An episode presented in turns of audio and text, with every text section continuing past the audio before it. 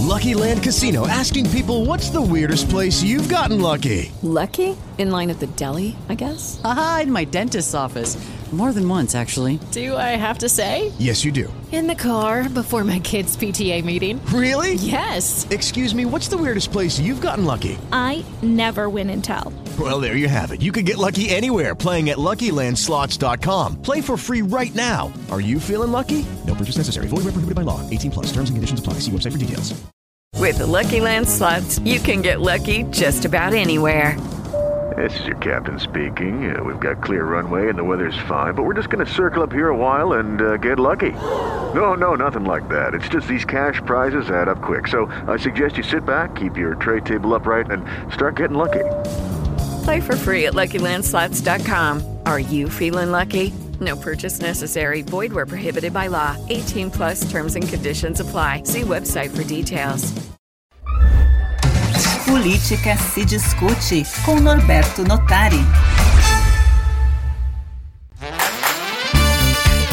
Olá, estamos começando o episódio número 1 do podcast Política se discute. Eu sou Norberto Notari e nós vamos abordar de forma mais aprofundada os principais temas da política brasileira e do mundo, factual e conceitual. A ideia é que, com respeito, possamos contrapor a máxima de que política não se discute. Tudo para que você mergulhe neste tema que ganhou as rodas de amigo, os almoços familiares e as nossas redes sociais. E para a estreia, vamos conversar com o jornalista e escritor Mário Magalhães, ele que é biógrafo de Carlos Marighella. Ele é autor do livro Marighella, o guerrilheiro que incendiou o mundo, e que inspirou o filme dirigido por Wagner Moura, que está nos cinemas, encantou o Festival de Berlim e já é o filme brasileiro mais assistido desde o início da pandemia. Mário, tudo bem? Salve Norberto, é um prazer estar aqui com você e com quem nos acompanha. O prazer é meu, o prazer é nosso, Mário. Antes de a gente falar de Marighella, eu queria uma resposta curta e grossa sua. É, você discute política?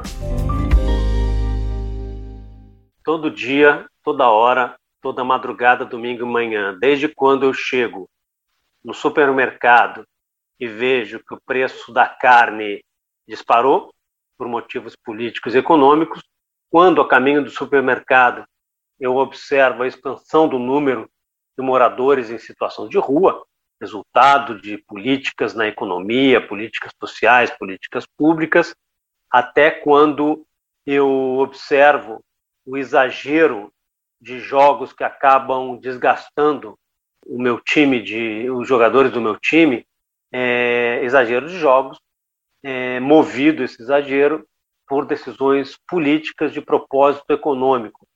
Desde o instante em que eu acordo até quando eu vou dormir, eu posso não falar a palavra política, mas eu tô, eu tô vivendo estou discutindo, estou observando e estou sendo influenciado pela política.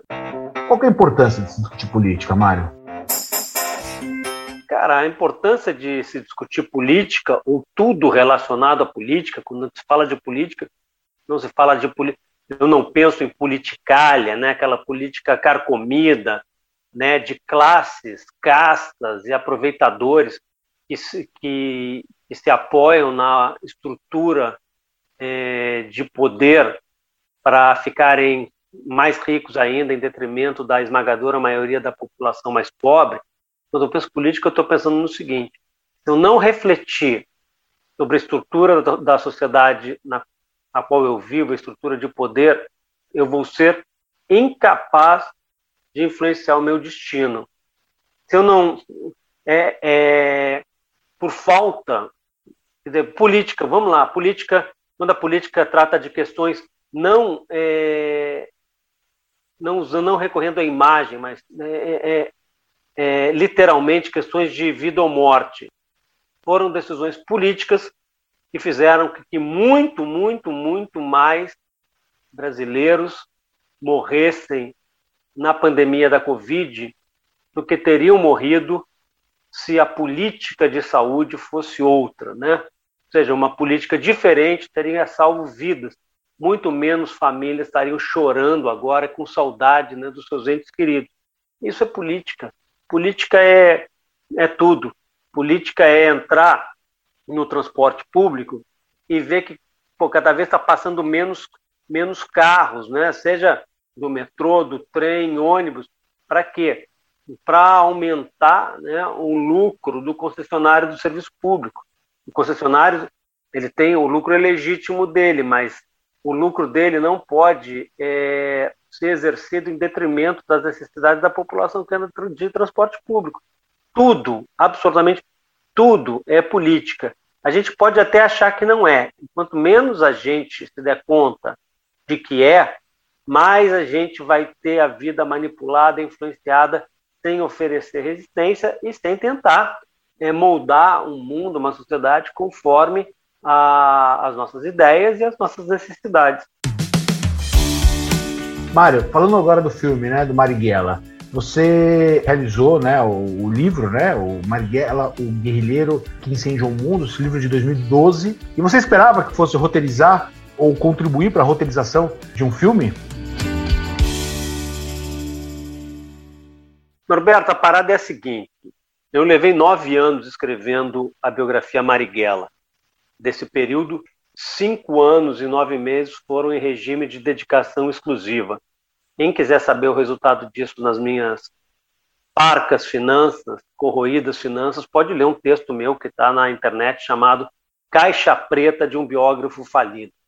Eu entrevistei 256 pessoas, tive acesso a dezenas de milhares de páginas de documentos de 33 arquivos públicos e privados de seis países, consultei uma bibliografia de 600 livros, tudo isso para contar a história de um brasileiro maldito, um brasileiro em cujo silenciamento e esquecimento, regimes, certa historiografia, é, círculos de ideias é, tentaram condenar ao esquecimento e ao silenciamento desde a década de 1930. Carlos Marighella, quando eu comecei a escrever o livro, era um maldito e continua a ser um maldito. A gente não ouve o nome do Marighella nas escolas e, e quando ouve, ouve de passagem. E, na verdade, Norberto, a parada é a seguinte, é impossível contar e entender a história do século XX sem é, conhecer a trajetória do Marighella, seja para falar do Estado Novo, a ditadura do Getúlio Vargas, que vigorou de 1937 a 45, sobre a Assembleia Constituinte que reorganizou o país é, e enterrou a Constituição é, é, otorgada do Estado Novo fascista, né, Constituição fascista, em 1946. O Marighella foi coordenador da bancada do Partido Comunista, foi membro da Comissão dos Trabalhos Diretivos, foi ghostwriter da bancada dele junto com o camarada e amigo Jorge Amado. O Marighella é, foi o cara que liderou, dirigiu a greve que marcou uma retomada de fôlego do movimento sindical no Brasil, a greve dos 300 mil em São Paulo em 1953. Marighella foi declarado em 1968 inimigo público número um da ditadura, porque era a figura pública de maior projeção na luta armada, na guerrilha que enfrentava a ditadura, o Marighella foi identificado pela CIA, Agência de Inteligência dos, dos Estados Unidos, como o sucessor do Che Guevara, que tinha sido assassinado em 67. Marighella foi é, classificado como sucessor do Che Guevara, como a grande liderança das guerrilhas na América Latina. Então, quer dizer, esse foi o meu trabalho. E é óbvio que desde o início do livro, quando eu conto a história do tiro que Marighella desarmado levou de Beleguins, tiras da ditadura, em 9 de maio de 64, no cinema do Rio, desde o início eu sei eu faço um relato literário, jornalístico. Eu não invento nem um espirro no livro. É uma literatura de não ficção, 100%. Mas é óbvio que ao narrar literariamente tantos episódios da vida do Marighella, eu tenho consciência de que aquilo é uma matéria-prima fabulosa para o audiovisual, seja para o cinema, para a série, para o que for. E, justamente ao ler o meu livro, o, o Wagner Moura leu direto, se encantou com o livro, com a história do Marighella, e aí me procurou ele e a produtora O2 Filmes, o cineasta Fernando Meirelles, queriam adaptar o livro e eu cedi para eles os direitos. Ou seja, eu tinha consciência de, de que aquilo era matéria-prima para cinema. O que eu não imaginava é que o meu livro ia ser é, a inspiração ia ser a base de um filme de ficção, baseado em fatos reais, é, de estreia do Wagner como, como diretor. Isso não imaginava, claro. Você participou das filmagens, participou da roteirização, como que foi? A minha contribuição fundamental foi reconstituir a história de um homem que certa historiografia tentou apagar da memória nacional, e ele próprio, Marighella, isso é uma dificuldade muito grande para mim. Ele tentou não deixar rastros, pegadas do que ele fazia, dos caminhos por onde ele andava. Não por paranoia, mas ele sabia que podia ser preso, torturado, baleado, morto. Bom, foi preso em 1932, é, 36, 39, 64, passou quase oito anos preso em cana. Ele foi torturado, Marighella, durante três semanas consecutivas em 1936. O Marighella foi baleado no cinema em 1964, estava desarmado, sobreviveu e foi baleado e morto em 1969. Então, quer dizer, a minha contribuição para o filme fundamental foi contar essa história.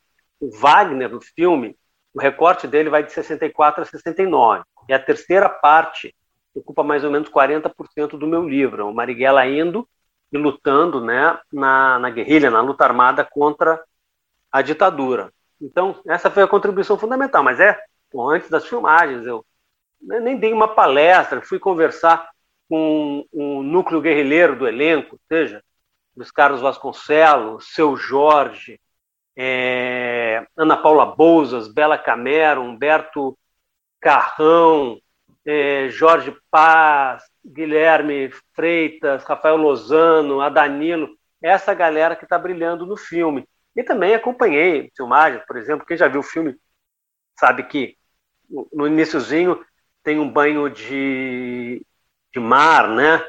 E o, o Marighella, o Jorge, atravessando a rua com o filho Carlinhos. Aquilo foi filmado na praia do Flamengo, no Rio. A cena do cinema, que também está bem no início do filme, a parte externa, foi filmada na Rua da Carioca, onde há um cinema chamado Cine Joia, que foi a da, né, toda a fachada mudou, os prédios da vizinhança para parecerem é, 64, né? desde os carros que estavam estacionados ao carrinho de pipoca que estava na frente do cinema. Então foi isso, isso, essa foi a minha participação. Eu cheguei, obviamente, troquei ideias com o Wagner, mas é, o roteiro é, é, do Wagner e do Felipe, é, é deles o mérito de ter, ter é, alinhavado essa história para o cinema e resultou num filmaço. Mário, falando agora do Marighella, queria saber como que você classificaria, né? Porque eu acho curioso, né? O, o Marighella era um ativista político. E durante o filme, ele em um momento fala pro governo, né, pro regime, era terrorista. É terror que eles querem, é terror que eles vão ter. É ativista, político, ele é guerrilheiro, ele é um político, né? Ele é um combatente. E é curioso que se você for ver, as mesmas classificações dadas aos combatentes do regime militar são as classificações dadas para alguns programas sociais do hoje do Brasil. Então, logo quando o, atual governo foi eleito, é, teve ali uma discussão sobre o, a, a, forma de se classificar o movimento dos trabalhadores sem terra, por exemplo. Então, como que você classificaria ele e qual é a correlação que você faz com os dias atuais? O Marighella, ele começa, quer dizer, a militância política dele é, fora do Partido Comunista.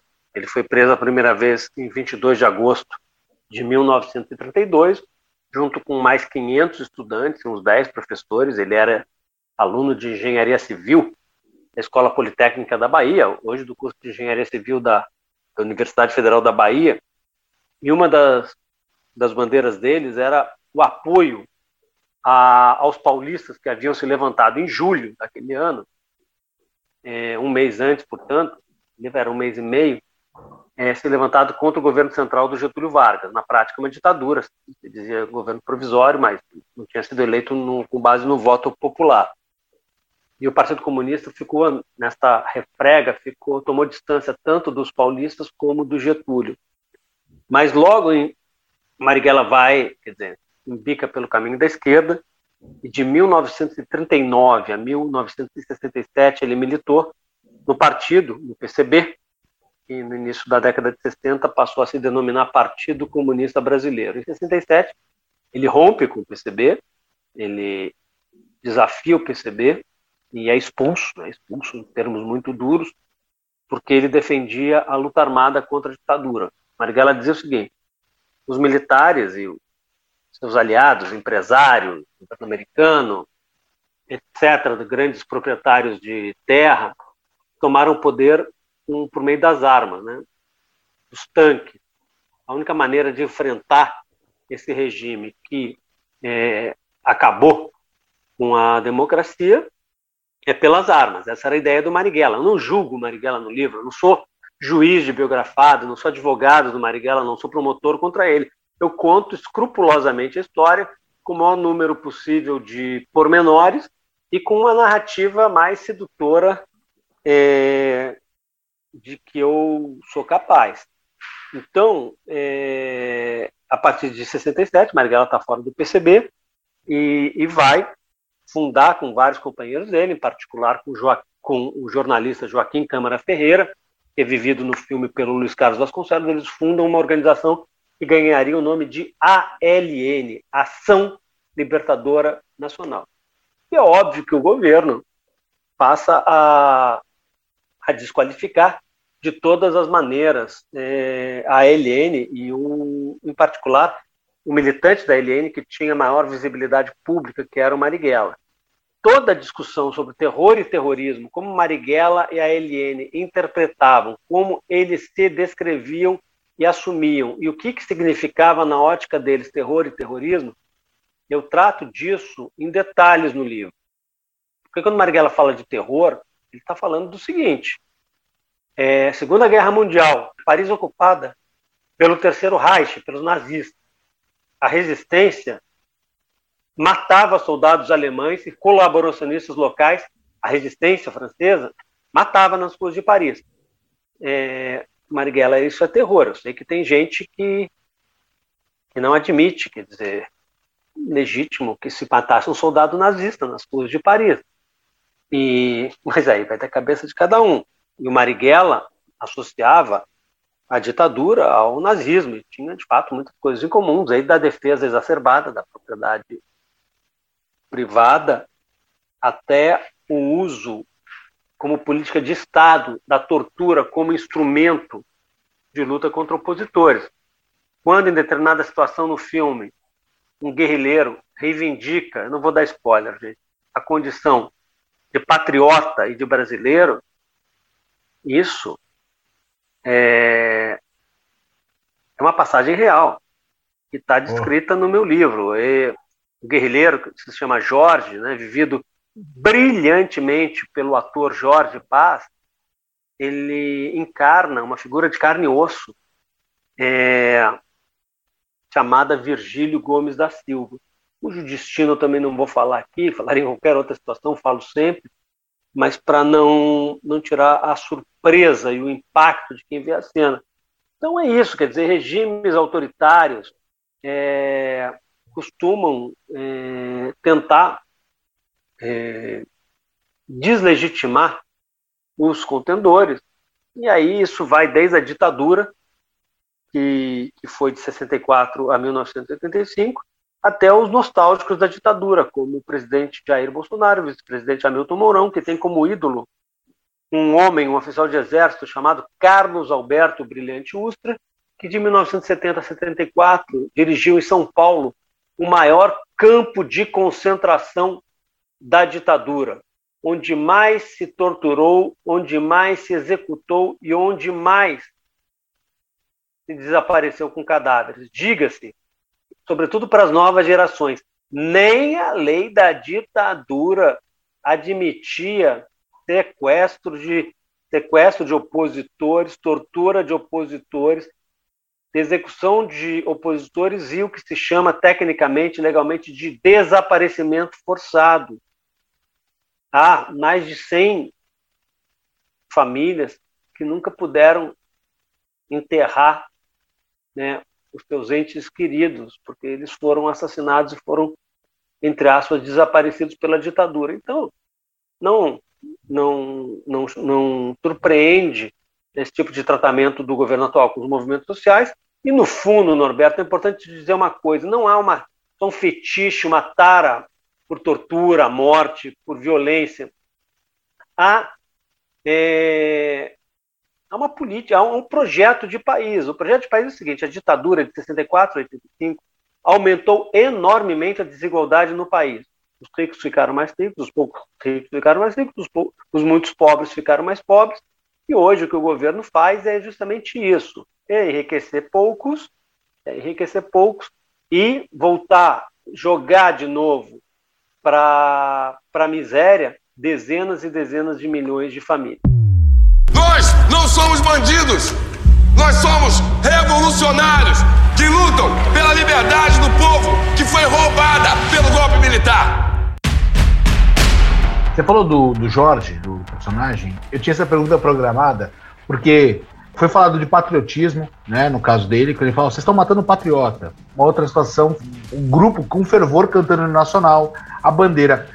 Eu, como repórter, cobri as manifestações de 2013, 2014 para cá, é, até a, o impeachment da presidente Dilma. E depois cobri algumas já com o Temer no poder e só. Depois com o Bolsonaro eu já não cobri mais é, é, manifestações de rua. Mas eu, desde quando eu cobri as manifestações como repórter, eu via grupos que defendiam uma intervenção militar, algo que, quando eu era mais novo, era, era tido como uma vergonha se defendesse. As pessoas tinham vergonha de defender o regime militar, né, a ditadura. Aí isso se é, modernizou e as pessoas que defendiam, defendiam patriotismo, bandeira nacional tal. Eles se apropriaram de cores, de bandeira. De... Então, assim, é, esse impacto né, pode gerar uma reversão de tudo isso né, e as coisas voltarem para o lugar?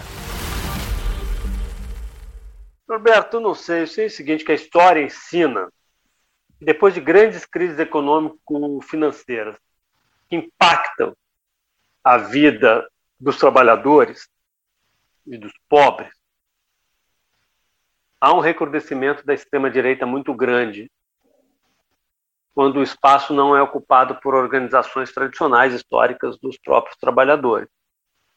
Quando houve a crise na Bolsa de Nova York, a quebradeira de 1929, o fascismo, Mussolini já tinha tomado o poder na Itália, mas ele se reforça na Itália e o fascismo se espalha pelo mundo inteiro. Em 1933, o Hitler chega ao governo na Alemanha e vai dar no que deu. Um... E agora, com a crise econômico-financeira de 2007, 2008, houve a vitória de extremistas de direita com perfis diferenciados, em muitos casos perfil neonazi fascista, é, em muitos lugares do mundo. Então isso explica muito é, essa, essa, esse cenário no Brasil. Agora é importante dizer também que o Brasil tem uma elite que foi responsável por fazer do Brasil o último país do Ocidente a abolir formalmente a escravidão. O Brasil é um dos dez países hoje de maior desigualdade de renda no planeta. O Brasil é um dos países de maior concentração fundiária, muita terra fértil na mão de poucas pessoas e empresas. Então, quer dizer, a, a elite brasileira, outro nome que quiser dar para para a classe dominante ou para os ricos, historicamente, eles são avessos a qualquer tipo de divisão da riqueza, mesmo que não vá afetar a condição de, deles de, de concentrarem né, a riqueza, mas não querem dividir nada. Demonizaram o Bolsa Família, demonizaram as cotas para escolas públicas e cotas raciais, é, nas universidades públicas. Até as vacinas, depois, né? É, tentar, tentar, tentaram se vacinar é, escondido, alguns se vacinaram escondido, uns é, tomaram, tomaram um, um sorinho ali é, enganoso de um 71 pensando que era vacina, ao mesmo tempo em que esses que tentam se vacinar, eles apoiam um governo que diz para a população que o vírus que está chegando não, não é tão grave, que é só uma gripezinha. Né? E apoia esse governo, cuja política sanitária levou a, a mortandade, a matança muito maior do que ela seria se houvesse tido uma, né, uma, outra, uma outra orientação no combate ao, ao novo coronavírus. Né? No início a gente chamava novo coronavírus, hoje pô, parece que a gente nasceu já com essa praga, né, do coronavírus que veio aí fazendo esse estrago. Então, é, quando a gente estuda quer dizer, o passado, é óbvio que isso tem impacto no presente. Eu vou mais, a gente está falando de ditadura, Norberto. Vamos lá. Marighella foi membro da Constituinte de 46. Ela era unicameral, reunia eleitos para deputado federal e para senador. Ele defendeu lá a introdução do 13º salário, que não existia. Só virou lei em 62. O, o vice-presidente Hamilton Mourão disse na campanha eleitoral, eleitoral que o 13º era salário, é, jabuti, é, é, 13º salário era jabuticaba, só existia no Brasil. Essa informação é falsa, mas, na verdade, o fundo ele, ele encarava como uma aberração o 13º salário, quer dizer, Marighella outra história, né? O presidente da República diz que feminicídio é mimimi e que, se puder, vai acabar com a lei do feminicídio. O Marighella é um cara que também na Constituinte defendeu a introdução do divórcio. Não existia divórcio, gente. É, do ponto de vista das mulheres, ou seja, as mulheres é que sofriam mais com a inexistência do direito a legalmente reconstituir os seus lares, né? E, e as mulheres separadas, né, desquitadas, né, eram alvo de grande preconceito.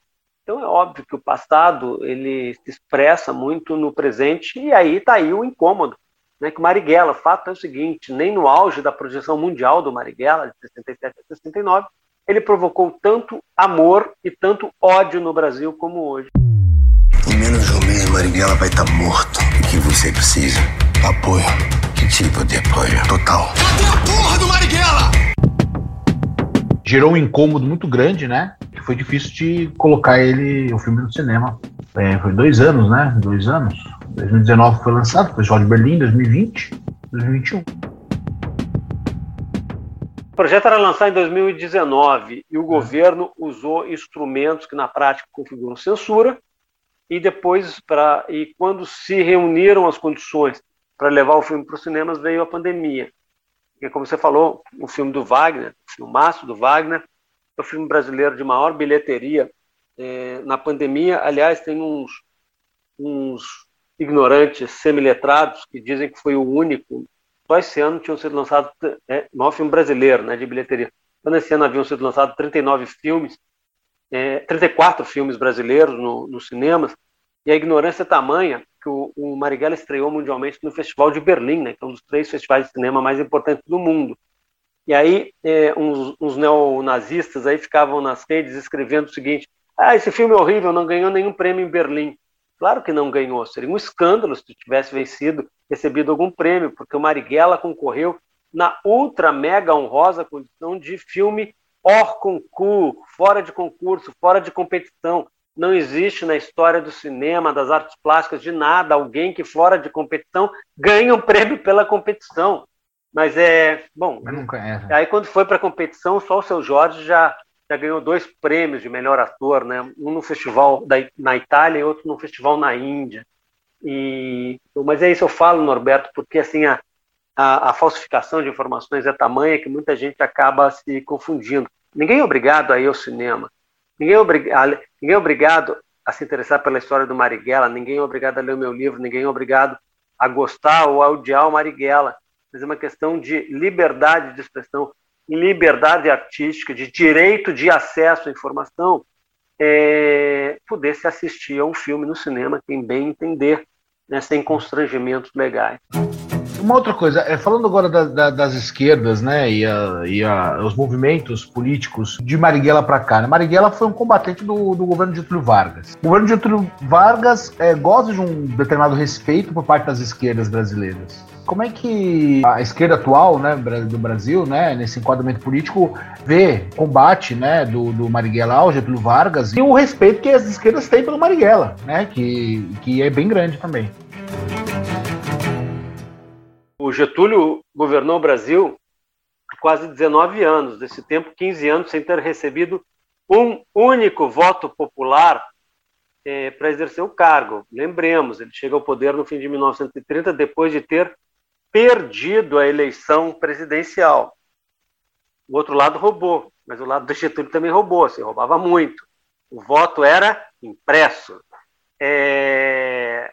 Então, ele assume, tem voto popular, que o Getúlio fez foi manter permanentemente, sempre, durante todos os governos dele, o Partido Comunista na ilegalidade, prendeu comunistas aos milhares, torturou aos montes, inclusive o Marighella, governo no, de 1 de maio a 21 de maio de 1936, é, prendeu, prendeu aos montes, Marighella, só de 39 a 45, ficou quase seis anos em cana, impediu os comunistas que estavam presos de irem lutar contra o nazifascismo na Europa, porque o Getúlio era é, simpatizante do Terceiro Reich, do Hitler.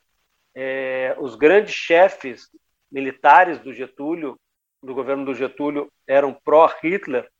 Aí, por determinadas circunstâncias, acaba sendo obrigado a seguir com os americanos, né? E com, portanto, com os aliados.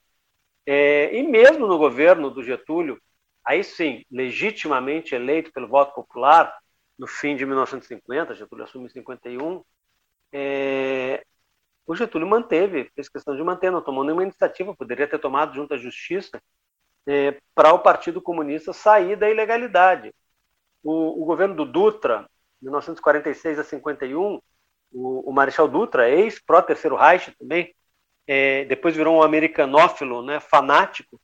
O governo do general Dutra, que se elegeu apoiado pelo Getúlio, pelo menos 55 militantes do PCB foram assassinados. No governo do Getúlio, aí 51, 54, no governo do período do Getúlio, né, é, é, legitimado pelo voto do povo, o, o Partido Comunista foi mantido na clandestinidade, na clandestinidade, na ilegalidade. No dia 24 de agosto de 54, quando Getúlio se matou, os jornais do PCB jornais diários, não obviamente não eram oficialmente do PCB, mas controlados pelo PCB, publicavam uma, republicavam uma entrevista do Luiz Carlos Prestes, né, a principal liderança comunista da história do Brasil, pedindo a renúncia, pedindo a cabeça derrubada do Getúlio. Então, é, agora, se certa esquerda tem gosta do Getúlio Vargas, eu não respondo, quer dizer, eu não sou cientista político, não sou historiador, não sou cientista social. Eu conto histórias, a história é essa, está na biografia Marighella, o que foram os governos do Getúlio. Agora é o seguinte: a elite brasileira é tão egoísta que o fato do Getúlio, na política dele, de ir conciliando as classes, obviamente sempre defendendo os mais ricos, mas conciliando é, e oferecendo, quer dizer, uma série de, quer dizer, no governo dele, lutas dos trabalhadores é, é, alcançaram muitas conquistas. Óbvio que isso diferencia historicamente o Getúlio. É por isso que o Getúlio, no povão, o, o Getúlio sempre teve, entre trabalhadores, brasileiros mais pobres e miseráveis, sempre teve muito apoio, né? foi a base social dele. Né? O grande partido do Getúlio Vargas, de sustentação dele, pós-45, era o PSD. O PSD era o partido dos latifundiários, né? latifundiários, e, e era, é, isso era o Getúlio. Agora, se o Getúlio é ídolo de alguma de parte da esquerda, bom, eu acho que no caso dos comunistas, como Marighella e os camaradas dele, fossem masoquistas, né? Eu queria que você, além desse, do, do teu livro, que você pudesse indicar alguma leitura para quem gosta, para quem tem interesse no tema, é alguma coisa que a gente possa é, compartilhar para quem está ouvindo a gente, para quem gosta de política, para quem gosta de temas históricos, para quem gosta de biografia. Norberto sabe que quem o meu livro sabe que um dos motes da, da LN saiu do hino da independência, né? essa apropriação dos símbolos nacionais pela extrema-direita é algo recente. É óbvio que nas cenas pós-créditos do filme Marighella é, expressam né, um desejo de, de tirar da, do fascismo o monopólio do uso das cores nacionais. Cara, olha só, é, antes de eu escrever a minha biografia, foi publicado um ótimo livro sobre o Marighella, chamado Carlos Marighella, o inimigo número um da ditadura militar. Inimigo número um da ditadura. O autor é o jornalista, escritor e professor Emiliano José. Então, esse livro, Carlos Marighella, o inimigo número um da ditadura, do Emiliano José, é a minha recomendação para quem quiser é, saber ainda mais sobre a história do Carlos Marighella. Tá certo. Nós conversamos com Mário Magalhães, ele é jornalista, biógrafo, escritor e foi o responsável pelo livro Marighella, o guerrilheiro que incendiou o mundo. O livro dele inspirou o filme dirigido por Wagner Moura, que está nos cinemas. Ô, Mário, obrigado pela sua atenção, obrigado por participar com a gente aqui, tá bom?